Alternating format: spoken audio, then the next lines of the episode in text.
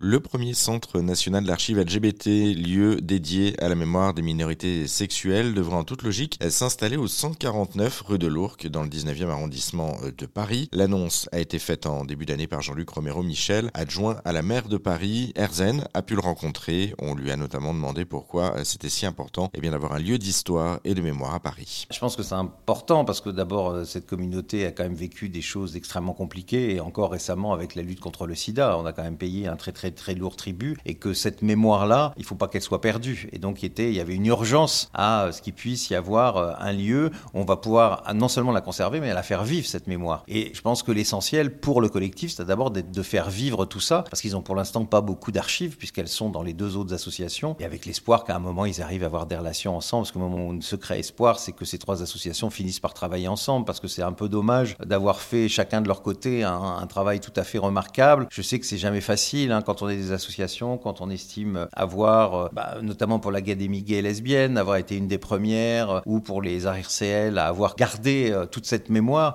Et je pense particulièrement aussi, je pense aussi aux lesbiennes, parce que vous savez, au début du VIH, dans les années 80, quand les gays avaient malheureusement autre, chose à faire, c'est-à-dire qu'ils devaient s'occuper de leurs amis qui mouraient, bah, on était bien content d'avoir les lesbiennes qui archivaient un certain nombre de choses et permettent de faire entendre aux plus jeunes et de faire comprendre ce qui s'est passé et qui a quand même été quelque chose d'énorme, qui est un transformateur dans notre vie euh, dans, notre vie euh, globale, qui est un transformateur dans la politique de santé, dans la démocratie sanitaire, etc., et qui a permis peut-être l'arrivée d'un certain nombre de droits qu'on a aujourd'hui.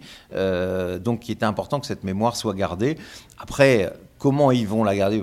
Comme tout, je pense, tout centre d'archives, mais c'est à eux de le dire. Mais évidemment qu'il y aura cette partie de garder, d'accumuler de, euh, cette, euh, cette mémoire euh, et de la faire vivre à travers des expos, à travers l'ouverture évidemment de ces archives sur le monde universitaire, le monde de la, le monde de la recherche. Voilà traditionnellement ce que font des archives. Pour le moment, aucune date d'ouverture officielle n'a encore été fixée. Notez que sur les trois associations du début, seul le collectif Archives LGBTQI+ reste pour le moment porteur du projet. À suivre donc.